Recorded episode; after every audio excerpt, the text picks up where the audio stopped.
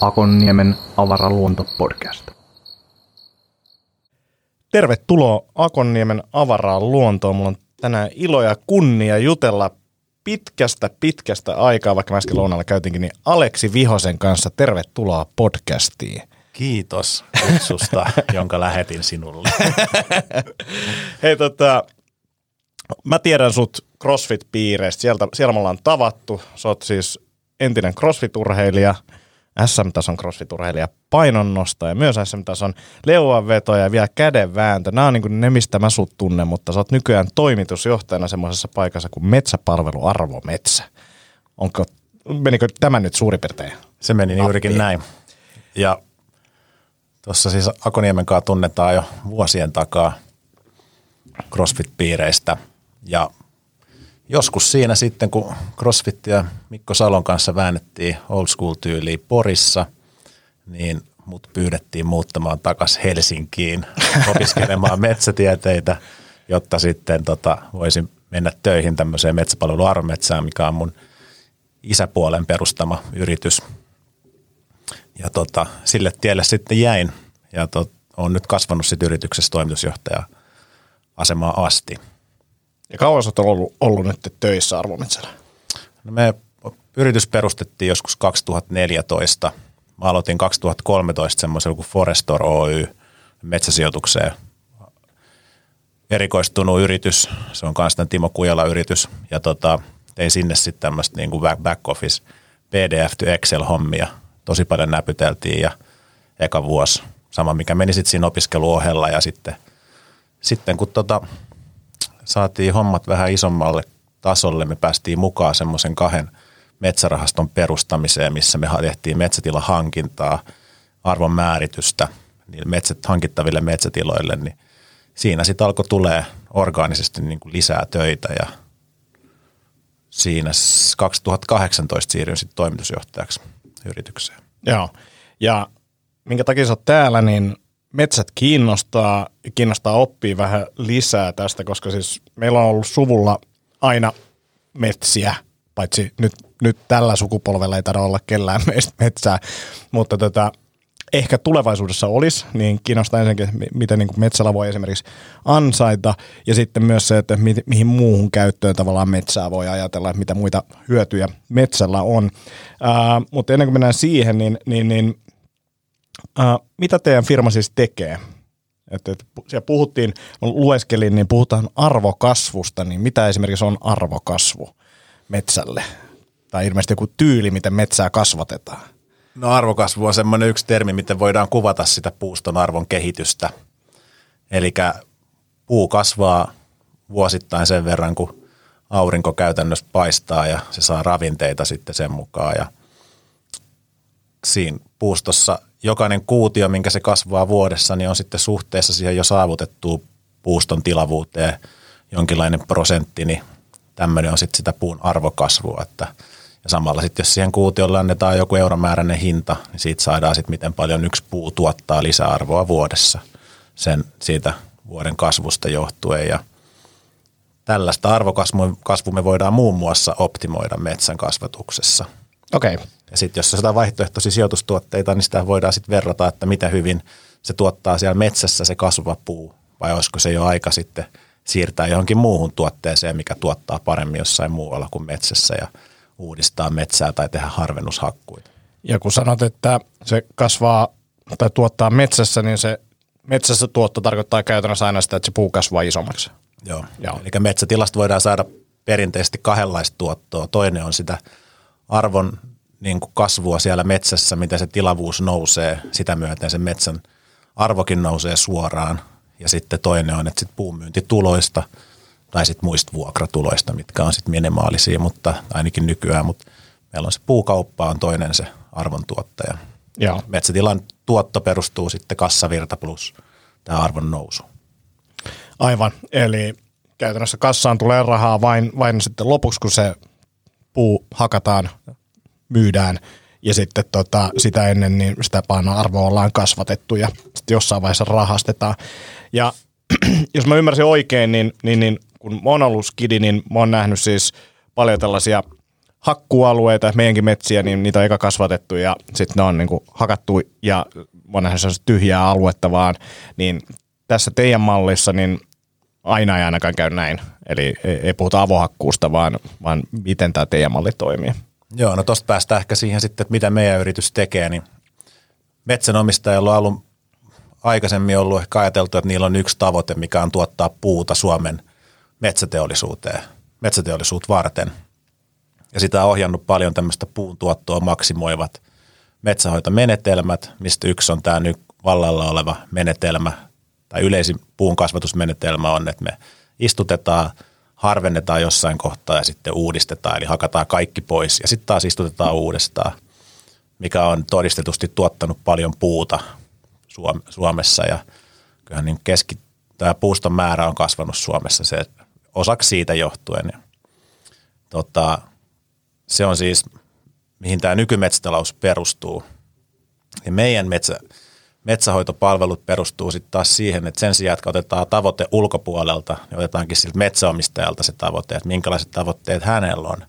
Ja monella on semmoinen tavoite, että ne ei halua, että sitä metsää uudistus hakataan tai avohakataan, niin me sitten pyritään keksiä siihen jonkinlaista mallia, että miten sitä voitaisiin sitten hoitaa, harventaa jollain toisella tavalla, esimerkiksi niin, että se metsä kuitenkin sitten – tuottaa jatkossakin, ettei se ole vain joku harvennus ennen kuin ei tehdä enää mitään. Mm. Eli sehän ei ole tarkoitus metsätaloudessa, että se sitten jätetään kokonaan, että se voi olla jollekin tarkoitus jätetään metsätalouden ulkopuolelle, mutta lähtökohtaisesti pyritään löytämään joku menetelmä sille metsän kasvatukselle, mikä sitten johtaa siihen, että se metsä pystyisi vaikka luontaisesti tuottaa taimia sinne metsän, ison metsän alle tai nuoren metsän alle, ja sitä kautta sitten olla se seuraava hakkuusukupolvi siellä, ilman että jouduttaisiin tämmöiseen uudistushakkuun istutuskierteeseen. Ja tuolla se tarkoittaa myös sitä, jos mä ymmärsin oikein, että se metsä toimii niin kuin tavallaan koko ajan metsänä, että se ei tavallaan se metsä katoa siitä, koska avohakkuussa niin sitä metsää ei ole. Siinä kestää hetkiä, niin kuin se alkaa sitten mahdollisesti sieltä taas nousemaan istutusten ja muiden jälkeen. Joo, eli tämmöinen jaetaan käytännössä tämmöiseen jaksolliseen metsäkasvatukseen ja jaksollinen on tosiaan istutuksesta avohakkuuseen tai muuhun uudistushakkuuseen ja täten meillä on erilaisia kasvatusjaksoja. Ja toinen on sitten tämmöinen jatkuva peitteinen metsän kasvatus, missä se metsä pysyy peitteisenä. Se on sitten taas hakkuutavasta, harvennustavasta kiinni, että kuinka peitteinen. Mm. Me voidaan harventaa metsä, metsälain oppien mukaisesti, mutta silti se voi olla tosi harva että se ei sitten ole miellyttävää enää. Mikä on se keskitie siinä, mikä on kannattavaa, metsänomistajalle miellyttävää ja sitten vielä silleen, että se on niinku, tota, niinku hyvän näköinen se metsä. Et tässähän niinku tasapainoillaan ja miten tämmöiset ohjeet saadaan sit ostajalle, puun ostajalle vietyä eteenpäin. Mm. Se on se, niinku sit se missä me ollaan, eri, missä me ollaan niinku tosi hyviä. Missä, to, nyt niin kuin mulla tulee mieleen silleen, että, että, että no ensinnäkin niin kuin jos katsoo pelkästään rahaa, niin onko avohakkuu niin kuin se tuottavin vai onko tämä sitten niin kuin, tavallaan he, nyt kun mietitään näitä, että okei, että olisi kiva, että sitä metsää jää sinne ja olisi kiva, että niin kuin vaikka luonto elää siellä pystyy elämään paremmin sen ajan, niin, niin, niin kuinka paljon siinä ottaa tavallaan takkiin sitten rahassa vai ottaako siinä takkiin? No riippuu, jos me verrataan sitä tilannetta yhden vuoden aikana, että hakataan kaikki ja sitten vaikka siitä rahasta sitten jo budjetoidaan, että istutuskustannukset ja maanmuokkauskustannukset siihen uuden puusukupolven istut tekemiseen, mikä pitää tehdä aina avohakkuun jälkeen, tai sitten, että me ei hakata kaikkia, niin kyllähän se ihan faktuaalisesti sitten joka tapauksessa se kaiken hakkaaminen tuottaa aina enemmän kuin osan hakkaaminen. Mm. Mutta se mitä siinä, kun jos tehdään tämmöinen harvennushakkuu, mikä tähtää sitten – siihen, että se metsä pysyy jatkossakin peitteisenä. Voidaan puhua sitten yläharvennushakkuista tai poimintahakkuista, vähän riippuen siitä hakkuutavasta niin, ja voimakkuudesta. Niin se, mikä siinä pitää ottaa myös huomioon, on sen hakkuutullon lisäksi se jäävän puuston arvo. Ja nämä kun laskee yhteen, mm. niin me ollaan käytännössä sit yksi yhteen se avohakkuun kanssa. Koska se, mitä se metsänomistaja sitten hakkaa kaikki pois – niin se, mitä ei hakata kaikkea pois siinä harvennushakkuussa, niin sehän jää sinne vielä kasvamaan ja tuottaa metsäomistajalle. Kyllä. Tässä, uh, tässä niin. päästään myös siihen, sori, niin että jos meillä on niin kuin, että päätetään, että koska tehdään avohakkuu tai uudistushakkuu, niin sitä esimerkiksi meidän optimointiohjelmat just pallottelee, että onko nyt järkevintä tehdä uudistushakkuu ja uudistaa se metsä vai onko sinne, tuleeko sinne harvennushakkuu. Se on sen optimointiohjelman niin kuin eka kysymys, että onko sitä järkevää vielä harventaa vai kannattaako se uudistaa näillä annetuilla tavoitteilla. Tuossa mainitsit harvennuksen yhteydessä niin yläharvennuksen, niin, niin, niin mitä se tarkoittaa? Yläharvennuksessa aloitetaan se harvennus sieltä ylhäältä päin, että sieltä pyritään ottaa niitä isoimpia puita, jonka jälkeen sitten siirrytään pienimpiin puihin ja harvennetaan sitten semmoiseen tiheyteen, että se metsä pystyy kasvamaan seuraavat 10-15 vuotta. Joo. Eli paljon pitää tarkkailla sitä latvustiheystä, että, että miten paljon siellä on latvukselle kasvaa myös vähän sivusuunnassa eikä pelkästään ylöspäin. Kun on liian tiheä männikkö, niin sinne kasvaa tosi pienet latvukset ja sitten se tuhoriskit lisääntyy esimerkiksi sitä myötä. Tälle amatööri ajatteli yläharvennuksen niin, että se tarkoittaa sitä tota, vaan niin kuin sieltä tota, yläosa pois siitä puusta. Latvat pois, niin joo, mutta no niin, mutta toi, toi on nyt paljon Joo, eli puhutaan ehkä yläharvennuksena siitä niin kuin koko luokasta, että Joo. se kohdistuu enemmän isoimpaan koko luokkaa metsässä ja sitten taas alaharvennus kohdistuu sinne pienimpään koko luokkaa. Ja vähän riippuen, että kummanlaisen harvennuksen tekee, niin mikä sun tukkiprosentti on ja se vaikuttaa sitten, että kuinka paljon siitä tulee sitten nettoa siitä hakkuusta. Entäs sitten toi poimintaharvennus, niin onko se sitten vaan jotenkin, että toi puu näyttää hyvältä, poimitaan se? Poimintahakkuu sitten vaatii tietynlaisen metsän, niin se sopii paremmin, että siellä on selvästi niin kuin rakenteellisuutta havaittavissa, että on paljon isompaa ja on paljon pienempää. Ja sitten siitä vielä voimakkaampi on tämmöinen niin kuin ylispuuhakkuu, missä poistetaan sitten isoimpia puita niin kuin semmoisen pienemmän puuston päältä. Mutta se, se on sitten, mä en itse koe, että koe, tuolla terminologialla on niin hirveästi mm. merkitystä, vaan enemmänkin sieltä, että mitä suunnitellaan poistettavan, mitä suunnitellaan niin hakattavan sieltä metsästä ja miten se pystytään toteuttaa. Että vaikka olisi kuinka hyvä optimointiohjelma, niin jos se ei käytännössä ole toteutettavissa, niin silloinhan se ei ole järkevä vaihtoehto. Kyllä.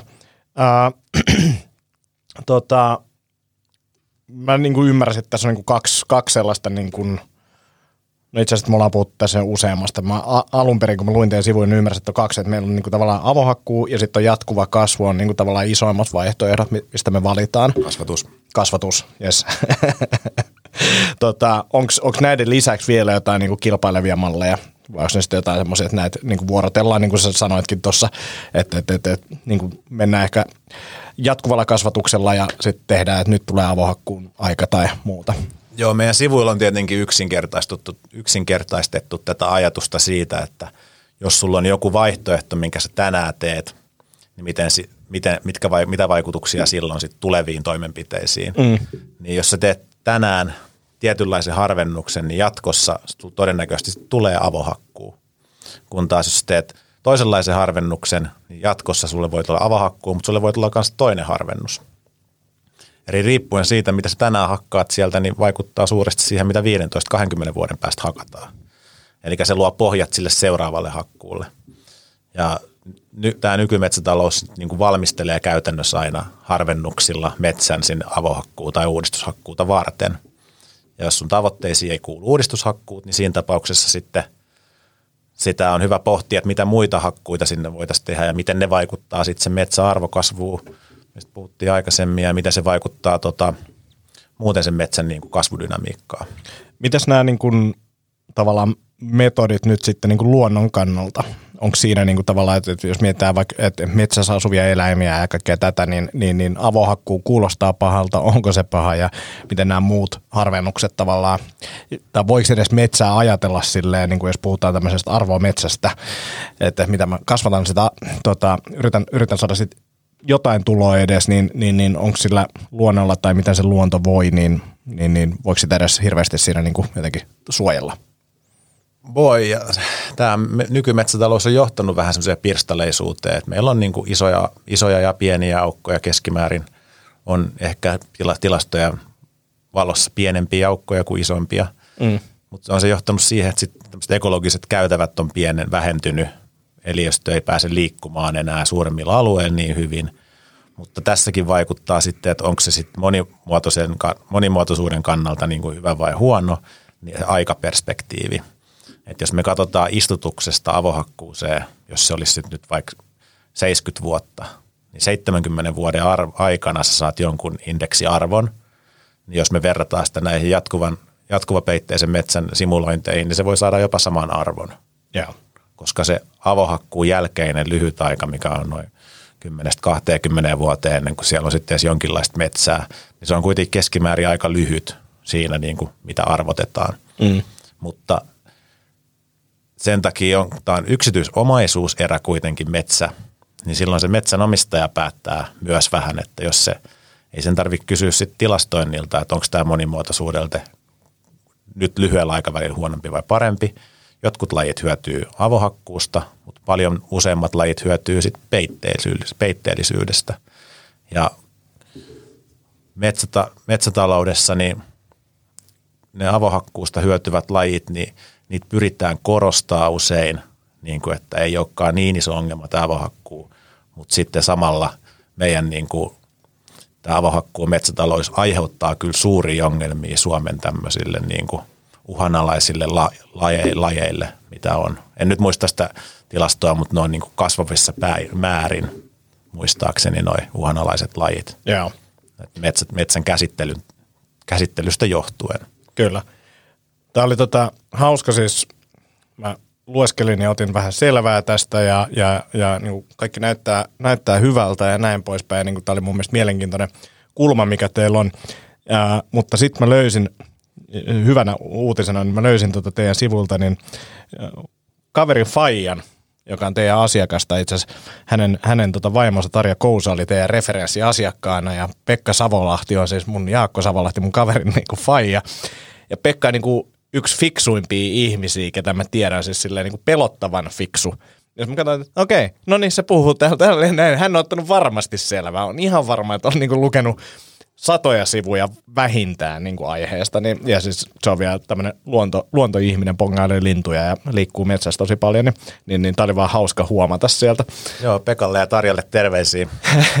Pitää lähettää tästäkin linkki teille, että me ollaan aika paljonkin yhteydessä heidän kanssaan. Ja, ää, moni metsäasiakkuus, mikä meillä on, niin on semmoinen, että siinä on noin vuoden kestävä tämmöinen niin kuin alkukartoitus. Se vaan metsäalalla tuppaa olemaan joskus pitkään, että ei ole aikaa ehkä metsäjutuille niin paljon, mutta ajatukset siellä kypsyy niin kuin tässäkin ja sitten tota, suunniteltiin harvennushakkuut sinne, mitkä tähtää siihen, että se metsä pysyisi jatkos, jatkossakin peitteellisenä. Ja tota, nyt sen jälkeen sitten siellä ei ole, sanotaan nyt vaikka sit vielä muutamaa vuoteen vielä mitään lisähoidettavaa, mutta meillä on paljon asiakkaita, ketkä sitten palaa kuitenkin meille niin kuin muilla kysymyksillä ja me järjestetään sille aina aikaa. Esimerkiksi vaikka metsän sertifiointiin liittyvää, liittyviä juttuja, mitä ollaan sitten käyty näiden asiakkaiden kanssa läpi vielä niin kuin hakkuidenkin jälkeen, että meidän palvelut ei tosiaankaan lopu siihen, että tehdään joku toimenpide, vaan ne on niin kuin, tosi pitkiä niin kuin asiakkuussuhteita löytyy. Niin kuin just Savolahdet on ollut tosi pitkä. Ja sitten ollaan pyritty niin ohjastaa kaikessa muussakin metsähoidollisessa Joo. siinä ohella. Kuinka hyvä tuommoinen niin sijoitus metsä ylipäänsä on? Että et, et, sijoittaako suomalaiset edelleen, tai varmaan sijoittaa, mutta sijoittaako niin kuin esimerkiksi nuoret metsiin? Onko mitään tietoa? Että... Joo, siis toi onkin tosi hauska kysymys, koska jos mentäisiin 15 vuotta taaksepäin, niin kysytään ihmisiltä, ketkä ostaa metsää Suomessa, mm. että mikä sijoituserä toi nyt oikein on, niin vastaus on aika paljon, että aika huono, että eihän tästä mitään jää käteen. Ja metsä, metsän hankinnassa sijoituksen tuotohan määrää se hankintahinta, ja hankintahinnan määrää sitten se puusto, mitä siellä metsässä on. Mm. Ja se, miten se metsän puusto on inventoitu, niin voi olla jonkun tosi subjektiivinenkin käsitys. Aivan. Meillä on ollut paljon tämmöisiä historiassa ennen kuin julkinen metsävaratieto tuli metsäomistajille saataville ja muillekin toimijoille, niin mikä, ei ole, mikä antaa hyvää pohjaa sitten metsätilasta, mutta tota, ää, niin aikaisemmin niin se voi olla, että se on joku arvioinut vasurilla ja sitten sä meet ostajana katsoa sinne, että oho, täällähän on tuplat. Sä hankit sen sadalla tuhannelle eurolla ja allekirjoituksen jälkeen sä voit päivittää sen 200 000 euroa. Sä tiedät, tiedät ostajana, että siinä on ihan valtava arviointivirhe. Joo. Ja tätä sitten tapahtui tosi paljon 2010 asti. Et siihen mennessä niin, ää, oli tosi paljon tämmöistä niin metsäkauppaa. Siitä ei ollut kukaan hirveästi kiinnostunut muuta kuin nämä tietyt metsäomistajat, ketkä ne oli sitten varallisuutta. Ja sitten pientä metsäkauppaa sinne tänne ja 2010 jälkeen alkoi tulee muutamia metsärahastoja – ja 2015 UPM myi ihan valtavasti metsätiloja tämmöisellä eka soittaa saa periaatteella. Niin mekin oltiin silloin mukana, niin siellä oltiin siis metsätiloja, tuli myyntiin, niin sä soitat sinne, että mä otan ton, ja sitten sulla on kaksi viikkoa aikaa päättää, että otat sen. Joo. Ja silloin oli kiinteähintaisia kohteita. Sen jälkeen mentiin aika nopeasti sitten huutokauppahintoihin, ja tällä hetkellä metsäkaup- metsätiloja ostaa ihan valtavan moni. Yksityiset ja sitten – va- tosi rikkaat ulkomaalaiset rahastot, kenelle riittää ihan pieni tuotto. Ja tähän metsän tuottoon liittyen, niin metsän arvo on laskettu aikaisemmin tämmöisellä summa-arvomenetelmällä, että on summattu puuston arvo ja maan arvo ja sille on laskettu joku kerroin, kertoimen mukaan sitten joku arvo. Ja siihen tehdään sitten joku korjaus nollan ja 40 prosentin välillä, riippuen vähän kuka se arvioi. Ja keskimäärin se on 20 prosenttia 30 prosenttia ja sille ei ole mitään tieteellistä perustetta sille korvauskertoimelle. Joo. Ja siitä on tehty niin kuin gradututkimuksia useita, että se voi, se vaihtelee. Ja tämä vaikuttaa sitten siihen metsäarvoon. Et joku arvioi, että no nämä taimikot tästä, laitetaan tuohon 35 pinnaa alennusta. Joo. No me lasketaan metsäarvoa silleen, että me simuloidaan kaikki tulevat toimenpiteet sinne ja ne diskontataan sitten eri korkokannoin nykyhetkeen.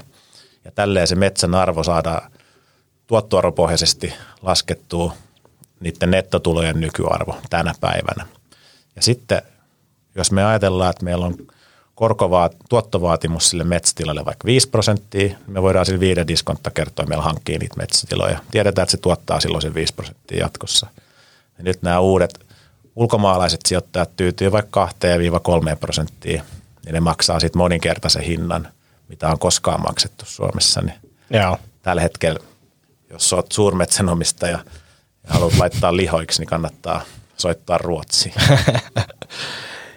Kuinka nopeasti tuommoisen metsän saa sit lihoiksi, jos, jos niinku rahaa tarvitsee? Joo, siis tosi nopeasti. Riippuu sitten tietenkin, että onko sulla semmoinen metsä, metsätila, mikä on semmoisen tieyhteyden päässä, mihin pääsee ympäri vuoden vai pääseekö sinne vaan talvella Pohjanmaalla ja Etelä- ja Pohjois-Pohjanmaalla ja sitten sitä myöten myös Kainuussa, niin on paljon turvepohjaisia maita, mitkä on tosi pehmeitä ja kaikille tiloille ei ole muuta kuin talviteitä. Sitten talvella sinne tulee traktoria, joka jäädyttää talvitietä, että rekat pääsee sinne, että sinne ei ole muuten tukkirekaan mitään asiaa. Joo. Etelä-Suomessa on taas tosi paljon semmoisia, että menee ihan asfalttitietkin metsätilalle asti ja kunhan ei ole tosi sateinen tai kelirikkoaika, niin tota, sinne pystytään ihan ympäri vuoden sitten esimerkiksi ajaa. Niin jos se on hyvällä paikalla, niin sen saa koska vaan, jos, jos se on semmoinen, että se on myytävä, mm. että siellä on niin kuin oikeasti hakattavaa ja löytyy oikea ostajakin silleen, että ostajat on sitten taas paikallisia.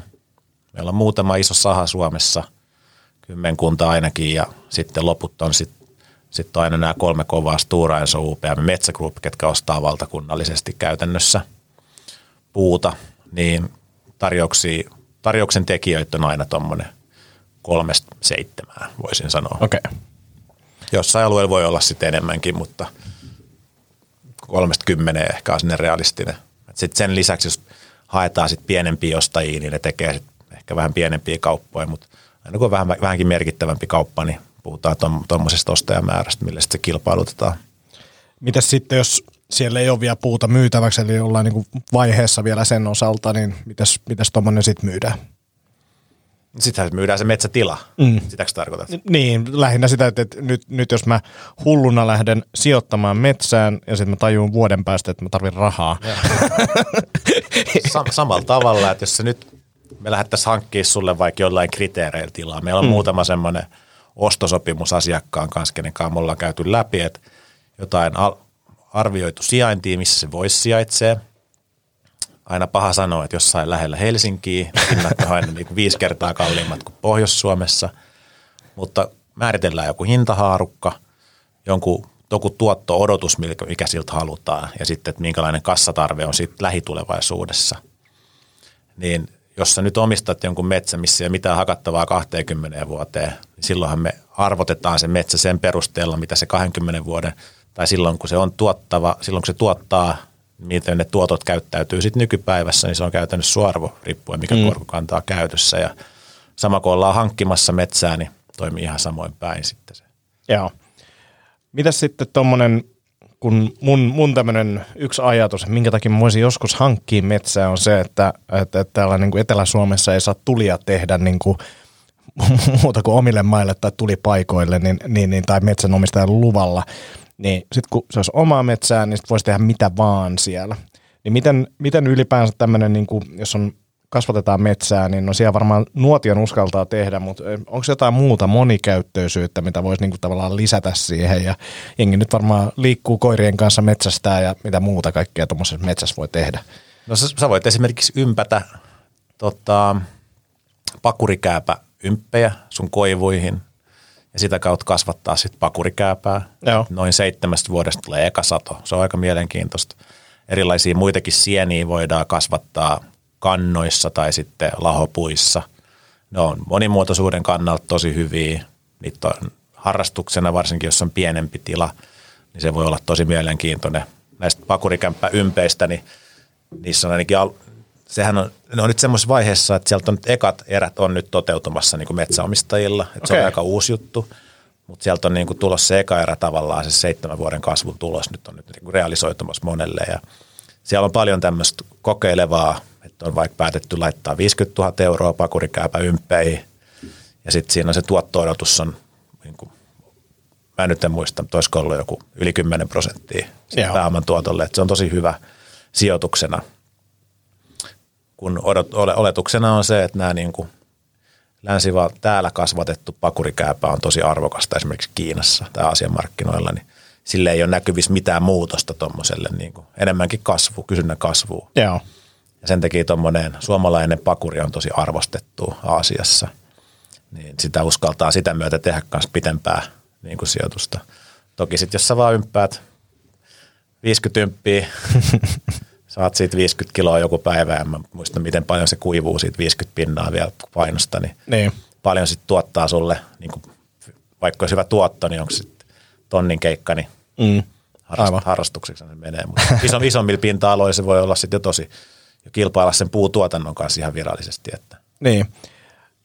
On, asettaako se puuntuotanto jotain niin kuin rajoituksia tavallaan tuolle metsän käytölle? Toki sen, että, että sieltä kaadetaan sitten jossain vaiheessa puuta, että ei varmaan kannata mitään niin kuin kiinteitä rakennuksia sinne niin kuin rakentaa, mutta onko jotain muuta semmoista, mitä tämmöinen kaupunkilainen ei nyt ymmärrä? Ai jos jotain haluaa tehdä metsässä. Niin, niin. Ei, puut kasvaa aika hyvin, että monesti on nähnyt jotain rautalankoja, mitkä on melkein, ei ole katkennut, mutta puu on kasvanut se rautalangan ympärille ja tällaista. Että Joo. kyllä se saat aika paljon tehdä, että se pystyisit tehdä niin useille puulle jotain vahinkoa, että sillä Mm. olisi mitään merkittävää vaikutusta sille metsätilalle. Riippumatta nyt miten, minkä kokoinen tila, mutta hehtaarilla on semmoisella, mi- mihin tehdään vaikka uu- mikä avohakataan, niin siellä on kaikesta 300-600 runkoa puuta. Jos sä niihin neljään teet jotain, Mm, rakennat mm. jonkun majan niin, Joo. tai poltat yhden puun, niin siinä, se ei vaikuta siihen lopputuloon mitenkään. Sitten kun tuommoinen tota, metsä kaadetaan, niin pääseekö sinne sitten niinku itse töihin kantaa niitä runkoja? Onko sit, mä- ap, säästääkö siinä rahaa? Mä oon kantanut muutamia. No aivan varmasti, mä arvasin. Me yliopistossa kaadettiin äm, muutama mänty ja sitten ää, pätkittiin, ne olisi ollut kahden metrin pölleiksi sitten mitattiin ja mitattiin sitä kapenemista siinä rungossa. Ja tota, si- sitä myöten on kantanut, se nyt liittyy vaan siihen. Mutta muuten niin sehän on täysin koneellista se korjuutoiminta ja istutus tilataan nykyisin myös sit siltä toimijalta, kuka ne puut on kaatanut. Joo. Metsänomistaja nykyään ostaa käytännössä tai myy pystykaupalla ne puut, jolloin se ostaja vastaa korjuusta ja kuljetuksesta ja kaikesta muusta. Eli se on semmoinen avaimet käteen periaate ja siinä voidaan sitten samalla ostaa istutuspalvelut sitten, jos uudistus hakataan, avohakataan ja se sisältää sitten niiden uusien taimien istuttamisen. Ja tämähän vaikuttaa sitten huomattavasti siihen metsäomistajan omistajuuden kannattavuuteen, että kuinka suuret uudistuskustannukset sul on. Mm. Jos me tänään investoidaan 1500 euroa metsän uudistamiseen ja me saadaan sieltä hakkuutuloja 30 vuoden päästä vähän ja 70 vuoden päästä vähän enemmän, niin kuinka paljon se 1500 euroa tuottaisi jossain indeksirahastossa? Jep. Aika Joo. paljon 80 tai 70 vuodessa. Kyllä. Niin tässä sitten voidaan laskea, että kannattaako sitä metsää uudistaa vai pitäisikö se 1500 laittaa jonnekin muualle. Mm, mm. Tästä just se, että mikä on kannattavampaa, niin riippuu siitä aika, horizo- aika horisontista, mitä tarkastellaan. Ja täällä Etelä-Suomessa niin metsän tämmöinen niin kiertoaika, mitä puhutaan, että mikä on se istutuksen ja avohakkuun välinen aika, niin se on kaikkea 60-80 vuoteen. Sitten kun mennään tuonne Kainuun alueeseen, niin ne on niin kuin 120, 100 tai 120 vuotta. Se pidentää jo sitä ähm, avohakkuun niin kuin tuloa, sitä tuloa saatavaa, tai kauan siinä menee, että saadaan se avohakkuun tulot sieltä. Ja sitten kun ollaan niin pohjoisessa, niin puu on paljon pienempää, niin se raha tulee kauempana tulee nykyhetkestä ja se tulee paljon vähemmän. Joo. Niin silloin, mikä on kannattavaa, niin Etelä-Suomessa varsin kannattavaa melkein kaikki metsätalous. Mutta sitten kun mennään Pohjois-Suomeen, niin yhtäkkiä ehkä avohakkuu metsätalous ei olekaan enää yhtään kannattavaa metsäomistajalla. Toi on aika jännä. jännä. En ole tota, tosiaan niin kuin etelä, eteläpohjoinen niin kuin hommaa tuossa miettinyt ollenkaan. Täällähän nyt kasvaa paljon paremmin. Plus sitten välimatkat on ehkä vähän pienempi, ehkä siinä tulee jotain pientä säästöä, mutta varmaan se puu, puu tosiaan kasvaa aika paljon nopeammin. Toi jos se on 70 vuotta versus 120 vuotta, niin se on iso, on, ja iso heitto. Katsotaan tuossa niin kuin Riihimään, mulla on siellä hakkuutkin nyt käynnissä, niin puusto on 36 metriä pitkää. Se on mm. aika pitkää. Ne on keskimäärin kuution kokoisia puita. Joo. Ne on tosi isoja ne puut, mitä sieltä hakataan. Sitten kun mennään tuonne Kainuun-alueeseen jonnekin Hyrynsalmelle tai jonnekin, niin puut on enää 16 metriä. Joo. ja ne on 250-300 litrasia. Joo. Eli ne on niin kuin puolet lyhyempiä ja neljännes on kokoisia. Ja silloin se tulo on myös niin kuin ihan suhteessa tähän puuston niin kuin tilavuuteen. Mutta veikkaisin, että myös niin kuin plänttien hinnat on eri. Joo, ja siitä päästäänkin siihen, että täällä sama hehtaari maksaa 10 000, hehtaari, 10 000 euroa hehtaari, Kainuus 2 000 euroa hehtaari. Tälleen tosi raffista. Joo, joo. Eli toikin, toikin pitää ottaa tuossa nyt huomioon niin. sitten. sitten kun tulee tämmöisiä toimeksiantopyyntöjä, että halutaan omistaa, olisi vaikka viisi hehtaaria, olisi kiva. Ja sitten mm. mä oon ehdottanut, että se on täältä, täällä sitten se on noin 50 000 euroa, tai sitten jos me ostetaan se Pohjois-Suomesta, me voidaan saada sille usein 10 hehtaaria. Joo. Et mikä sitten on se tuotto-odotus, on täällä etelässä voi olla vähän pienempi siinä tapauksessa ja pohjoisessa vähän korkeampi. Joo. Mitä, millaisia asiakkaita teillä on? Onko teillä niinku ihan laidasta laitaa vai onko tämä jotenkin tota, keskittynyt? Siis kysyn sen takia, että meillä on päiväduunissa Kiskolapsi, niin meillä on, me ollaan rakennettu tämmöinen OP-metsäpalvelu joskus aikoinaan ja, ja se oli niinku silleen haasteellinen palvelu alkuun suunnitella, koska tota, keski-ikä käyttäjillä oli 50 plus. Joka Eli oli metsäomistajan niinku, keski-ikä. Niin, niin. Ja no itse alan nyt olemaan hiljakseen kohta 50, no ei nyt vielä, mutta hiljakseen, niin, niin, niin tota, onko teilläkin niin asiakaskunta about tuota samaa? No, meillä on, meillä on sitten perinte, perinteiset metsäomistajaluokasta on asiakkaita paljon, mutta vielä enemmän meillä on tätä uutta metsänomistajasukupolvea, mikä on kaupunkilainen koulutettu nainen. Et se on niinku tämmöinen – kategorisointi ehkä, mikä näkyy myös näissä kaikissa metsäomistajaselvityksissä, että miten tämä metsäomistajuus tulee vaihtumaan jatkossa. Mm. Se heijastuu tosi paljon siinä meidän metsänomistajaprofiilissa. Ei, en nyt ehkä sano, että niin kuin suurin osa on mitenkään naisia ja kaupunkimetsäomistajia, mutta se näkyy siellä niin kuin tosi vahvasti. Et meillä on selvästi tämmöinen uusi metsänomistajaryhmä, mikä arvottaa metsää ihan uusilla tavoitteilla kuin aikaisemmin. Et mietitään paljon enemmän, mikä on sen metsän osuus suuremmassa niin kuin monimuotoisuusroolissa tai tämmöisessä niin kuin hiilen sidontaroolissa. Mm. Mitä sitten, niin kuin, jos miettii, että mihin metsäsijoittaminen niin kuin on menossa, mitä, mitä siellä on mahdollisuuksia – tuossa spekuloin lounaan jälkeen sitä, että tuntuu, että paperia käytetään vähemmän, joka voi olla totta, mutta tota, ilmeisesti puuta kuitenkin menee enemmän kuin aikaisemmin. Mutta että mihin tämä sijoituspuoli sitten on menossa? Mikä on metsätulevaisuus? Niin, tai puuta menee aika tasaisesti. Mm. En nyt muista noita puuhuollon lukuja, mutta kuidun määrä on kasvanut, se kuidun, kuidun määrä, mitä korjataan metsistä, se on vähän kasvanut, mutta tukin osuus on pysynyt tosi tasaisena. Joo. Ja tota, mitä uusia tuotteita mä näen esimerkiksi metsätaloudessa on ehkä suurimpana, mikä on sitten kyllä tulevaisuutta, niin on tämä niin kuin hiili, lisäisten hiilivarastojen tämmöinen niin kuin myynti. Joo. Eli Suomessa on tämmöinen metso-ohjelma, jossa haluat myydä sun metsätilan valtiolle luonnonsuojelualueeksi. Se vaatii, että siellä on monimuotoisuuden kannalta tärkeitä asioita olemassa. Meiltä menee tosi paljon vuodessa. Mulla on mennyt, viime vuonna meni, olisiko mennyt noin kolme metsätilaa, tai kolmelta metsätilalta meni osa metso-ohjelmaa. Sitten maksetaan metsäomistajalle tosi hyvä korvaus. Se on semmoinen kuin metsonpolku.fi, jos se muista ihan väärin. Sieltä pääsee tutustumaan. Joo. Ja tota, mutta jos sitten on tämmöisiä metsäomistajia, ketkä on, tulee metsänomistajaksi yleensä just sukupolvenvaihdoksesta ja tota, niillä on semmoinen metsä, mikä ei ole monimuotoisuudella arvoiltaan niin kuin hirveän arvokas. Siellä ei vaikka ole niin kuin lahopuuta ollenkaan.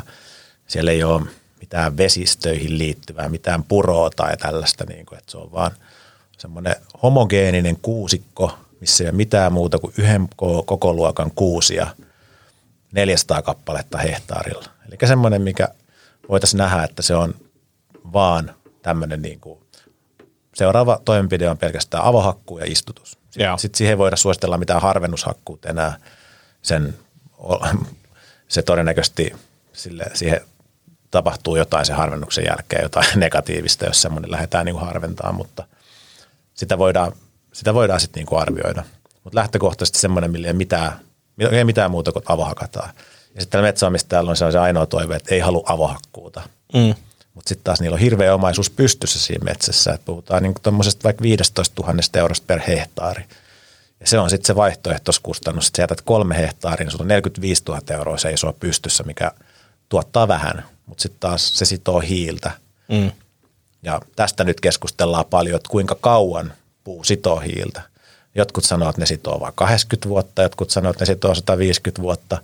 Sitten on semmoisia, ketkä sanoo, että ne sitoo 600 vuoteen asti hiiltä. Joo. Ja se, mikä tässä on nyt kaikista tärkeintä tässä nyt, että päästään näihin ilmastotavoitteisiin, on, että meillä on hiilivarastoja, mitkä sitoo hiiltä. Jos meillä ei ole hiilivarastoja, meillä on vain hyviä hiilensidontakohteita, tarkoittaa, että meillä on tosi paljon sit hiiltä ilmakehässä, mikä pitäisi sitoa uudestaan. Niin mikä on nyt sitten tämän nykyhetken kannalta paras vaihtoehto, olisi sitten ehkä ylläpitää näitä nykyisiä hiilivarastoja ja tehdä niille jotain toimenpiteitä, että ne olisi vielä tehokkaampia hiilennieluja. Mutta sitten, miten sä kannustat jotain ylläpitämään 45 000 euroa tuossa pystyssä, niin sille pitää sitten jotain rahallista korvausta maksaa mm. siitä. Ja semmoista, semmoista tässä on niin kuin itse pohtinut, että siinä on varmasti tulevaisuudelle puun myynnille kilpaileva niin kuin tuote.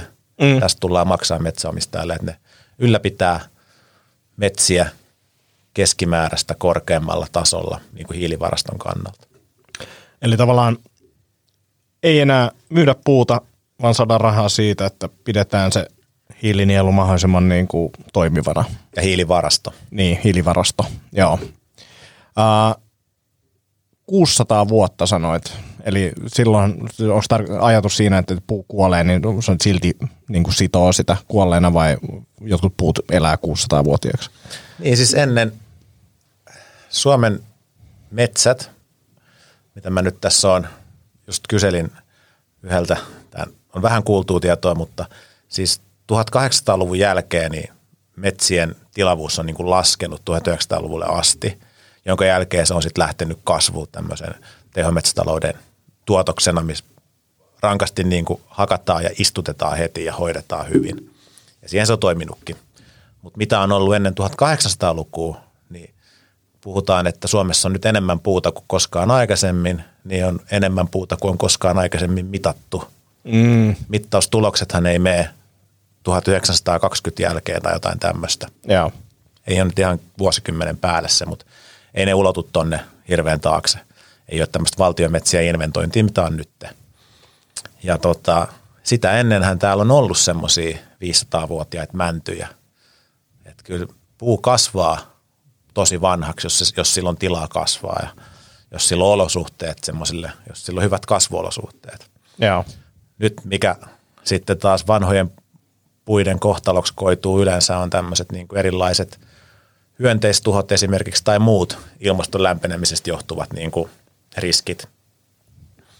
Meillä on maan nousemaa, mikä on tämmöinen lahottajasieni, voi iskeä vanhoihin kuusikoihin helposti, tai sitten kirjanpainaja hyönteinen, mikä sitten se voi yhdessä viikossa kuihduttaa koko kuusikon.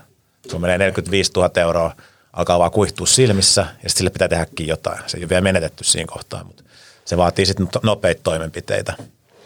Ja. Pitäis, pitäis tuosta nopea välikysymys, pitäisi niin vakuuttaa metsää? Joo, kyllä mä vakuuttaisin metsää semmoisissa kohteissa, missä on riski, riski sille. Okay. Ihan niin kuin Joo. muutenkin. Joo. Jos et saa sun moottoripyörään, niin ei sitä kannata vakuuttaa. Joo. Muuta kuin palolta.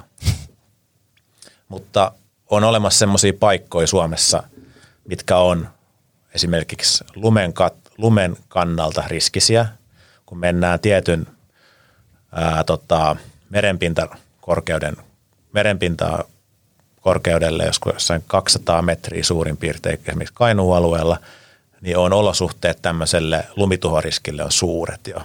Siellä voi olla, että tulee tykkylunta paljon ja sulla menee 50 prosenttia latvoista poikki. Se Joo. on niin kuin todennäköistä sillä alueella, mutta sitten matalemmilla alueilla niin ei ehkä olekaan niin iso riski. Sitten on satunnaisia tuulituhoja. Nyt oli kesällä Kajaanista semmoinen syöksyvirtaus meni, niin siinä on siis vaan ihan sattuman alainen paikka ehkä mun silmiin, että mistä meni vaan kaikki puut poikki, kaikilta metsäomistajilta. Joo. Mitäs tuollaisessa tilanteessa sitten sä sit tehdään metsätyöt loppuun ja yritetään myydä siitä jotain palasia jonnekin tai Niin, jos sulla on va- hyvä pystyy. vakuutus, niin se vakuutus korvaa sen menetetyn arvon vähän riippuen, mikä, mikä tuho sinne on ollut. Meillä oli yksi lumituhokohde, niin vakuutusyhtiö maksoi sille metsäomistajalle sen menetetyn arvon, mikä siitä menetettiin. Eli siinä lasketaan sen puuston nykyarvo, mikä meni poikki ja mitä se olisi kasvanut jossain ajassa, muistaakseni.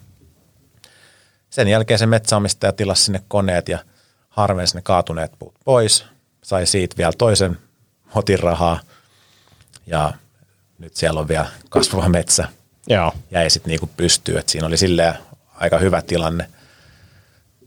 Ja siinä se vakuutuskatto oli tosi kannattava. Joo. Et musta tuntuu, että ne on vähän päivittänyt jotkut näitä vakuutuksia myös. Että on tämmöisiä vakuutuksia, missä, mitkä korvaa maksimissaan jotain per kuutio. Sitten toiset korvaa just niin kuin menetetyn arvon mukaisesti. Ja niitä ne vaihtelee tosi paljon. Mutta Joo.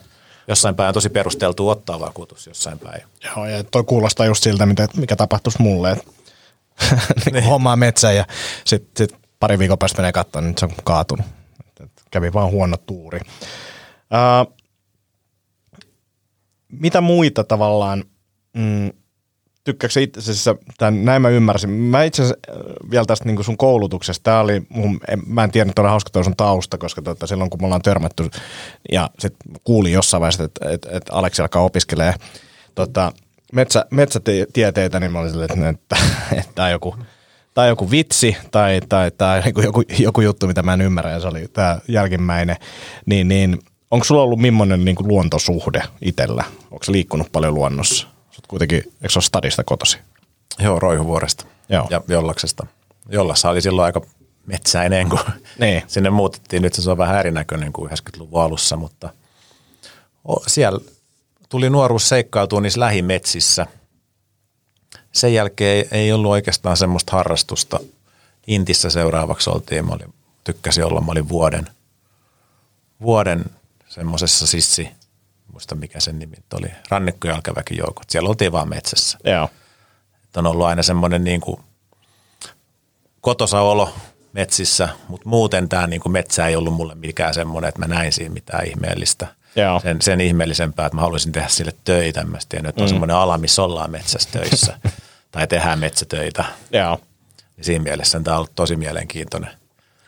Mulla on sitten taas niinku toisinpäin. Meillä on taas suvussa niinku metsureita oikein, oikeastaan melkein kaikki ollut. Ja silleen mun täti ja hänen mies niin on niinku metsureita ja on istuttanut vaikka kuinka paljon metsää. Ja kaikkea tämmöistä. Mä en vaan tiedä sit mitään.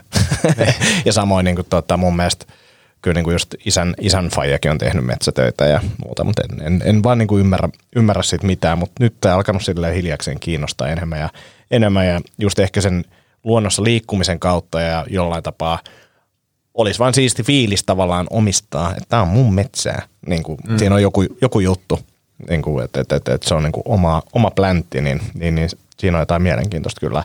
Ja sitten kiinnostaa kyllä toi niin kuin hiilinieluajatus tai tota hiilivarasto, oliko se varasto? Joo, siinä ajatellaan kyllä molempia, että, että eihän niin, sen pitäisi olla tämmöinen tehokas hiilinieluvarasto. Mm. Silloin se on, jos mietitään, että se on vaan varasto, Mm. Niin, niin, niin sekä se on on. Joo. hyvä ja sitten se ei ole kanssa niin hyvä kuin se voisi olla. Joo, niin, niin toi on mun mielestä super, super hieno kulma. Onko jotain vielä, mi- mikä saisi ihmisiä ehkä innostumaan metsäsijoittamisesta tai tällaisesta? No mä just mietin, että mitä, minkälaisia nuo metsäsijoitukset on tällä hetkellä. Niin mä Niin. ehkä näkisin sen vähän niin kuin kalliona 2000-luvun alussa. Joo, Että kalliona asuinalueen, asuinalueen. Että sulla on niin kuin, varsinkin nämä pienemmät metsätilat, mitkä ei mene sijoittajien haaviin. Siellä on semmoista pientä kauppaa, ne on ihan kohtuullisen hintaisia, mutta ne perustuu vaan nyt siihen, että ne on niin kuin metsätalouskäyttöön sen mm. hintaisia. Niin jotenkin tuntuu, että tämmöinen, että halutaan olla osallisena tätä ilmastonmuutosta, ilmastonmuutos vastaista niin kuin toimintaa sillä, että ehkä omistettaisiin joku metsä ja sitten sillä vaikutettaisiin, mitä siellä metsässä tehdään. Ja ei ole helppo ostaa 100 000 metsätilaa tai 50 000 euron metsätilaa, niin tämmöiset pienemmät yhdestä viiteen hehtaaria tilat, niin voisin kuvitella, että niiden arvo voi olla tosi hyvinkin kasvussa. Ja tätä yhden asiakkaan kanssa vähän spekuloitiinkin sitten, että kunhan se joku tuotto, mitä sieltä saa, on pienempi kuin se korko, mitä sille lainalle joudutaan maksaa, niin se on ihan kannattavaa. Ja että kyllä siinä, mä näkisin, että pienien metsätilojen arvon kehitys tulee olemaan kovempaa kuin mitä näissä isoissa tiloissa. Et isoissa tiloissa liikutaan jo aika paljon sit siinä, että se on ihan kannattavaa, mutta se ei ole sitten taas niin kuin lyhyellä aikavälillä pienissä omistajuuksissa, niin sit se on ehkä ne arvon säilyttäjä enemmän kuin mikään. Mm. Et se on, vaatii paljon pääomaa ja sitten lähtee niihin mukaan. Tekeekö ihmiset vielä mitään tämmöisiä niin kimppatila-juttuja, että, että, että lähtee niin kuin yhteen metsätilaa porukalla mukaan? Joo, se on tämmöinen yhteismetsäomistajuus. Okei. Siinä on pieni yhden prosentin veroetu mun mielestä siinä pääomatuloissa ja toki sitten metsähankintavähennys, mikä on 60 prosenttia metsän arvosta, voidaan, hanki, voi- voidaan vähentää Joo. hakkuutuloista. Ja se yhteismetsä perustuu siihen, että sulla on yksi toiminnanjohtaja käytännössä. Mun mielestä siinä hyväksytään, että joku sitä vetää. Joo. Ja sen jälkeen sä liityt siihen mukaan metsätilalla. Että sitten jokainen tavallaan hankkii tilaa ja tietenkin se tila voidaan hankkia myös valtakirjalla. Ja sitten sä pääset, sitten kaikki hyötyy niiden metsätilojen käytöstä. Niitähän on Suomessa tosi paljon. Meillä on isoja kymmeniä tuhansien hehtaarien yhteismetsiä, missä on satoja jäseniä Okei. Okay. niin kuin Suomessa. Joo. Sitten sä pääset sitä kautta mukaan. Ja se on aina, että mihin hintaa tämmöinen jäsenyys myydään, niin määrittelee niiden muidenkin arvoa. Mm. Ja näistä on kuullut paljon semmoisia, että joku on lähtenyt pois, myynyt kalliilla, ja sitten niiden muidenkin osakkuuksien arvo on sitten tavallaan noussut sitten sen yhden myynnin takia. Joo. Ja siinä on, siellä on siis niin kuin tosi vaihtelevaa, että mikä yhteismetsä on hyvä ja mikä on huono. Joo. Tai hyvä ja huono. Varmaan kaikki ihan hyviä, mutta niin kuin miellyttäviä omistaa, niin ne vaihtelee. Ja tolla tapaa niin pääsee aika varmaan, en mä tiedä millä summalla, mutta tota, pääsee varmaan aika helpostikin, ettei tarvitse miettiä sitä, jos nyt, nyt miettii, että olisi halunnut sen 2010 sen, tai 2000-luvun alussa sen kalliosta sen pienen yksiön, niin toi voi olla semmoinen, millä pääsee niin kuin hyvin nyt sisään tähän hommaan ja pääsee vähän kokeilemaan. Ja kyllä niin kuin 50 000 saa jo jonkinlaisen metsätilan Joo. myös Suomesta, mikä Joo. Joo. varmasti 20 vuoden päästä on 120 000 arvoinen. Mm. Et sehän niin kuin metsässä on, että se, se lisää arvoansa, vaikka sä et tee siellä mitään. Mm. Ja just mun yksi sukulainen vertasi sitä noihin kiinteistöihin, niin sieltä ei kukaan putkarisoita koskaan. Se on niin kuin tosi kiva. Et sitten, jos sä et tee mitään silleen, sieltä ei kukaan soita. Joku voi soittaa joku naapuri, mutta Mm. tosi harvinaista. Mutta sieltä ei tule mitään valituksia. Sä voit unohtaa sen kymmeneksi vuodeksi. Joo, Tulla takaisin, niin se arvo on noussut sen verran, kun se puuston arvo on kasvanut. joo. Plus sitten markkina-arvo erikseen, että miten metsämarkkinat on kehittynyt. Toi on kyllä kiinnostavaa. Ehkä, ehkä vuosi 2021 on metsän vuosi nyt mullakin. Katsotaan, Kyllä. mitä keksitään. Pitää vaan kaivaa 50 tonnia jostain. No yksi, yksi, missä pääsee hyvin mukaan on toi, mikä se on se kirja, mä olisin itsekin mukana. Ähm, tämmöinen, valittiin Tieto Finlandia voittajaksi, Metsämme, oliko se? Voi googlettaa sen tähän Tieto Finlandia voittaja, niin tota, linkiksi kyllä. Mä ulkoa muistan. Me Tuli pieni blackoutti sen nimen suhteen, mitään, mutta siinä, löytyy on, siinä on tosi hyvin kuvattu tätä nykymetsätaloutta ja ehkä sen haasteita. En mä näe, että ne kaikki on vaan ongelmia. Joo. ja tota, siten mitä, mitä siitä, miten sitä voitaisiin niinku haastaa ja lähteä kehittämään. Et se on myös, mikä tässä on nyt kehittynyt, niin laskentamallit on kehittynyt huomattavasti, tietokoneiden laskentatehot on noussut, me voidaan simuloida tosi isoja, koko Suomen metsätaloutta erilaisilla toimintamalleilla, mikä sitten johtaa siihen, että me voidaankin arvioida, onko nyt nykyinen hyvää Mm. vai olisiko joku sekoitus parempaa. Ja tämähän, tätähän niin kuin aikaisemmin ei ollut, että ei me, meidänkään yritys ei ole mitenkään, että kaikki on tehty väärin aikaisemmin, vaan että me pystytään täällä nykyteknologialla huomioimaan enemmän asioita, mitä aikaisemmin pystytty huomioimaan. Mä muista, että onko mä A, kuullut tätä oikeasti ja mistä mä oon kuullut sen, mä oon kuullut sen, mutta mä muistelen tällaisen läpän, että nyt tätä dataa alkaa olla niin paljon säädataa, kart- ää, tiedataa ja muuta, niin esimerkiksi mistä haetaan, missä järjestyksessä tukit, niin se saadaan optimoitua paljon paremmin, ettei mene mitään, niin kuin, että tuolle ei sada nyt seuraavaa kahteen viikkoon, niin voidaan hakea tuolta ja tuolta ja tai tämmöisiä, niin kuin, enkä tiedä, olisi nämä ne muuttuja, mitä siinä seurattiin, mutta että pystytään niin kuin optimoimaan paljon, paljon, paljon asioita, kun me tiedetään niin kuin enemmän metsistä ja niin kuin ympäröivistä asioista. Että tuossa on varmaan paljon kyllä semmoista, mitä pystytään jatkossa ennustamaan vieläkin tarkemmin. Joo, kyllä. Ja se on yksi, mikä tässä on kanssa erikoista, että tosi paljon ke- metsäalassa, ihan valtavasti kehitetään erilaisia järjestelmiä ja seurantajuttuja ja niin kuin systeemejä. Sitten kun sä menet tuonne ihan käytännön tasolle ja sitten mietit, että sulla on kyllä tämmöinen hyvä idea, vähän haastattelet sitä, kuka siellä hakkaa siellä metsässä, niin sä huomaat, että siinä on ihan hirveä ero, että mentäisiin oikeasti käytäntöön asti jollain semmoisella, mm. mitä täällä nyt Helsingin yliopistossa esimerkiksi tutkitaan. Joo. Et miten se saadaan sinne, niin se toteuttava porras on kyllä niin kuin, se on tosi niin kuin tämmöinen toteuttava porras siellä metsässä. Mutta ne on taas ne, ketkä tietää eniten siitä metsän niin kuin käytöstä. Mm. Et meidänkin hakkuohjeistuksessa me ei koskaan voida mennä sinne kertomaan, mitä tehdään, vaan mä koen, että se on enemmän semmoinen niin kuin haastatteleva, niin kuin koutsaava. Mm. Että me kerrotaan, mitä me halutaan sieltä tavallaan siitä lopputuloksesta, mitä me ollaan sinne suunniteltu ja sitten yhteisymmärryksessä sen kuskin kanssa sit päästään semmoiseen lopputulokseen, että miten se saavutetaan se meidän tulos. Kyllä. Se tietää paremmin, mitä siellä on. Ne yleensä kuskit asuu niin kuin alle sadan kilometrin päässä siinä metsätilaan. Ne tietää, ne on hakannut vaan sillä alueella koko niiden elämänsä esimerkiksi. Joo. Niin niillä on tosi paljon tietoa, mitä mulle ei koskaan tule olemaan. Mm. Eikä voida niin kuin mennä sinne vaan kertoa, mitä asiat tehdään tai Jep. lähettää valokuvaa, että tommonen mä Niin tai laittaa Exceli tulee, että tässä on tämä, Niin. mitä me ollaan laskettu. Meillä oli vähän isompi tukkiprosentti tuossa suunnitelmassa. Joo. Hei, tämä oli ihan super siistiä kuulla. En olisi ajatellut pari viikkoa sitten vielä siitä, että, että juttelen metsästä sun kanssa podcastissa tunnin, mutta tämä oli erittäin antoisaa. Uh, mä laitan linkkejä tuohon alle, mitä tuosta tota, kirjoittelin ja ne löytyy sieltä. Onko sulla vielä jotain, mitä sä haluat mainita tässä podcastin lopuksi? Mitäköhän mä mainitsisin? Terveiset kotiin.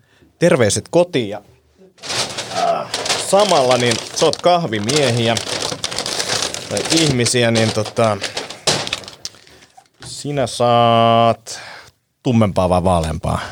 No vaikka vaaleampaa. Vaaleampaa kahvia. Siitä Mylly Saari Kiitos. Lehmus Roasterin kahvi. Uh, lehmusroasteri.com, niin sieltä Antti 10 tai 15. Kattokaa tuosta linkkiä alta, että oliko se 10 vai 15, niin sillä saa 10 tai 15 pinnan alennusta.